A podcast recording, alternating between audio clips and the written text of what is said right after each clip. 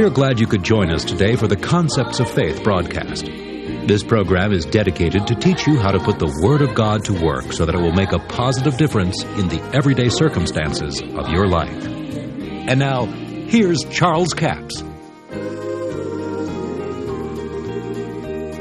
You know, actually, the Bible is so simple. You'd have to have someone to help you misunderstand it. But you see, down through the years, we've had a lot of help misunderstanding it. And people have decided that instead of preaching the Word, they preach experience. And then because this car wreck or something good did come out of it, they said, oh, well, God made me have that car wreck, or God did this, or God did that, when God didn't have a thing to do with it. But you see, people are confused. It's no wonder the world is confused because most of the church is confused because they don't know which side God's on or which side the devil's on. But verse 10 is what I call the dividing line of the Bible.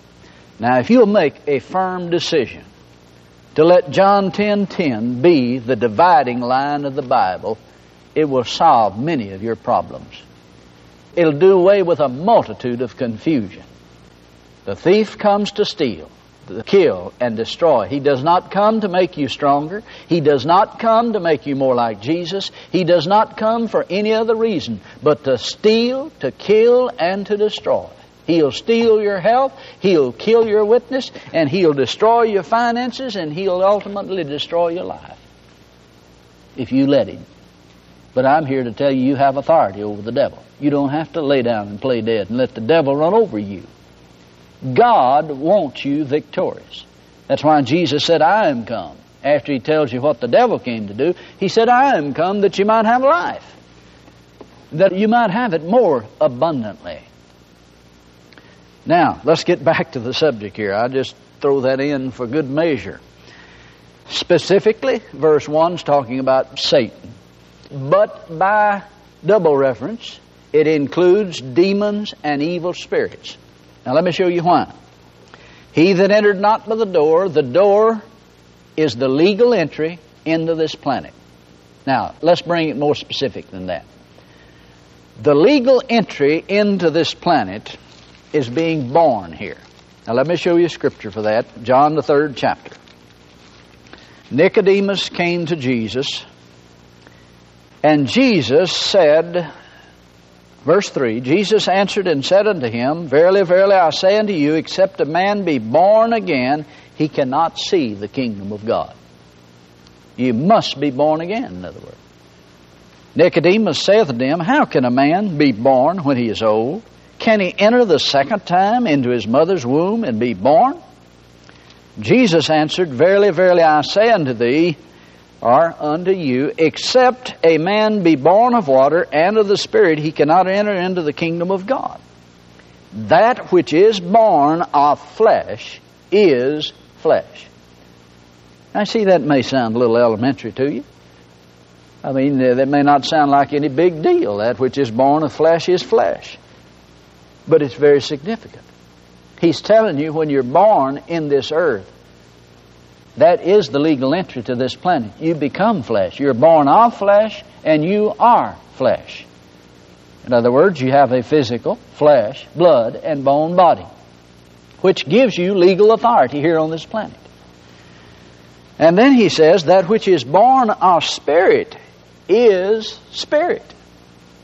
So there's two births. There is being born, the legal entry into the earth, to this planet, and then there is being born of the Spirit, or which would refer to being born into the kingdom of God. So one is a natural birth that gives you legal authority on this planet. The other is a spiritual birth that is not physical, it's spiritual, that you are born again. Old things are passed away, old things inside you pass away, and behold, all things become new. It's the spirit man that's born again. So this is the legal entry into the earth is being born of flesh. Now, let's come back to this. I'm going to go over this. I'm going to say it so many ways you're going to get it because it's very important that you understand this. You have authority because of the physical body. But God must anoint you to destroy the works of the devil, the same as he did Jesus. Now, as we look at this, you find that Satan entered not by the door. So you know, I know, and the devil knows that he was not born on this planet. Satan was not born here. So that makes him an illegal alien to this planet. He does not have authority here. He was not born here. He does not have a physical body. Now, he has a form, he has a body, a spiritual body, but Satan is a dead spirit. He is spiritually dead. Let's say it that way. A little easier to understand if you say it that way. That doesn't mean that he ceased to exist. That means he has no spiritual life within him. He is a walking dead man, so to speak. Dead spirit. He can read the Word of God, he can't understand a thing in the world about what it says. These things are spiritually discerned. You have to be spiritually alive to understand the Bible. That's the reason he doesn't have sense enough to know now that he's lost. That he hadn't won the battle. He may still think he's going to win. He can read here and find out how it turned out, but he can't understand it. Now, Satan entered into this planet illegally. Now, if you remember, when he came in the Garden of Eden to tempt Adam and Eve, you notice that he used the body of a serpent. He showed up there in that garden in the body of a serpent. He didn't have a physical body. He had to borrow the body of a serpent to manifest himself in the garden. Now that ought to tell us something. You see, spirit beings that are in this earth that do not have bodies can do very little. On this planet, a spirit being must have a physical body to manifest himself. You know, I liken it sometimes to a person going out in space, you know. Astronaut goes out in space, he has to have a space suit. Well, for a spirit being to manifest himself and live and to do things on this earth, he must have an earth suit. Now, this physical body is our earth suit. You're not looking at me here today, you're looking at my earth suit. This is what carries my spirit around. And it gives me legal authority on this planet. Have you noticed that when people lose their body, they have to leave this planet? They don't hang around here, they don't stay here. You get over into Ephesians there, you find that it talks about principalities and powers and the rulers of the darkness. One translation says spirits without bodies. See, we wrestle not against flesh and blood, but against spirits without bodies. Well, you see, they don't have a physical body. Therefore, they don't have authority on this planet. But you do have a physical body. That's why Satan wants to afflict your body. That's why Satan wants you sick, crippled, or dead. He wants to destroy your authority on this planet. He's irate about your body because he doesn't have one. And he's out to destroy you. But I want you to know that you have the authority to resist the devil, to break the power of satanic forces, and to overcome evil spirits, demons, and cast them out in the name of Jesus. For Philippians chapter 2, where it said that Jesus made of himself no reputation and came in that same chapter, it says, Every knee will bow to the name of Jesus.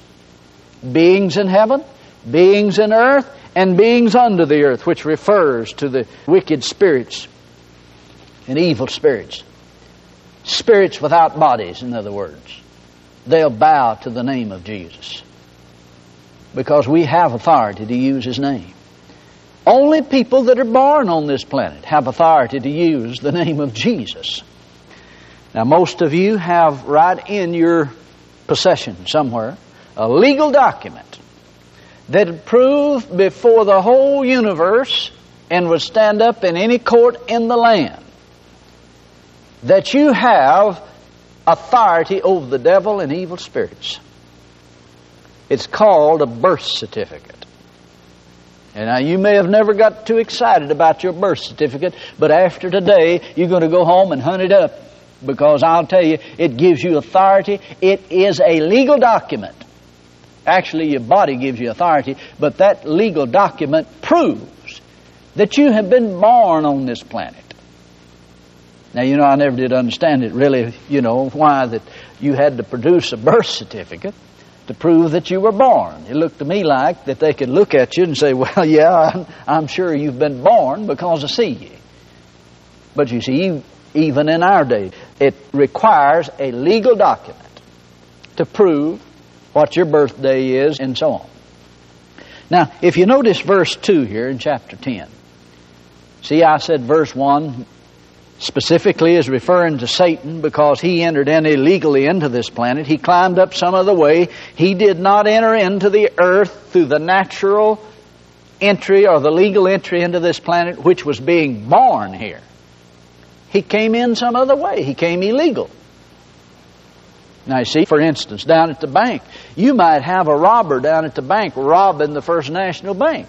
Well, he may have some power because he might have a submachine gun. But he doesn't have any authority. Now, he can do some damage with that power, but he doesn't have authority to be there. You could have a policeman down there. He might not even have a weapon, but he has authority to be there. So you see the difference in authority and power or ability? And Satan has some ability, very little, but some, but you have authority over his ability. See, it bears it out here in verse 2 where Jesus says, He that entered by the door is the shepherd of the sheep. Specifically, it talks about Jesus. But it also includes every person that entered by the door. Thank you so much for joining us for the Concepts of Faith broadcast today. Now, all of this week we have CD offer number 7411. It's entitled Authority Series. Four CDs for $29 plus $5 postage and handling, total of $34. Now, this is a very comprehensive study and teaching on authority. You know, there's one thing about it. If you don't understand the authority that your body gives you, then you're not going to progress in life spiritually because you have to understand from Genesis chapter 1 that God gave mankind authority on this planet. And He wants to have dominion over all the work of God's hands. Psalms chapter 8 says, and He says, every creeping thing upon the planet Earth. God gave man authority on this planet. Now, Adam sinned and turned the earth lease over, so to speak, to the devil and allowed Satan to enter into this planet, bring sin and death. And death is an enemy of God and an enemy of man. But we have authority on this planet because we have a physical flesh, blood, and bone body. Now, the keys to understanding this starts in Genesis chapter 1. God gave mankind a lease on this planet and was challenged to subdue it and have dominion over it. In this series, we point out scripturally how God gave man dominion. For instance, in Matthew chapter 10, it says, When he had called unto him his twelve disciples, he gave them power against unclean spirits to cast them out, to heal all manner of sickness and all manner of disease. Now I want you to notice, He gave them power to do this. He gave them authority to use His name. And I'm telling you, if this series won't set you on fire, your wood is wet. Offer number 7411 for $29 plus $5 postage and handling, total of $34 toll free order line is 1 877 396 9400.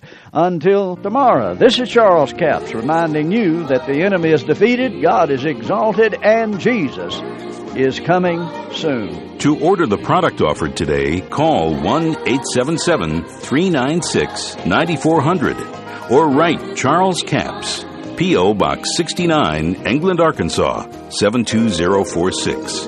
A complete list of CDs, books, and DVDs are available online at charlescapps.com. Through the website, you can listen to this radio program again and subscribe to our podcast. This broadcast is sponsored by Charles Capps Ministries and our listeners in this area.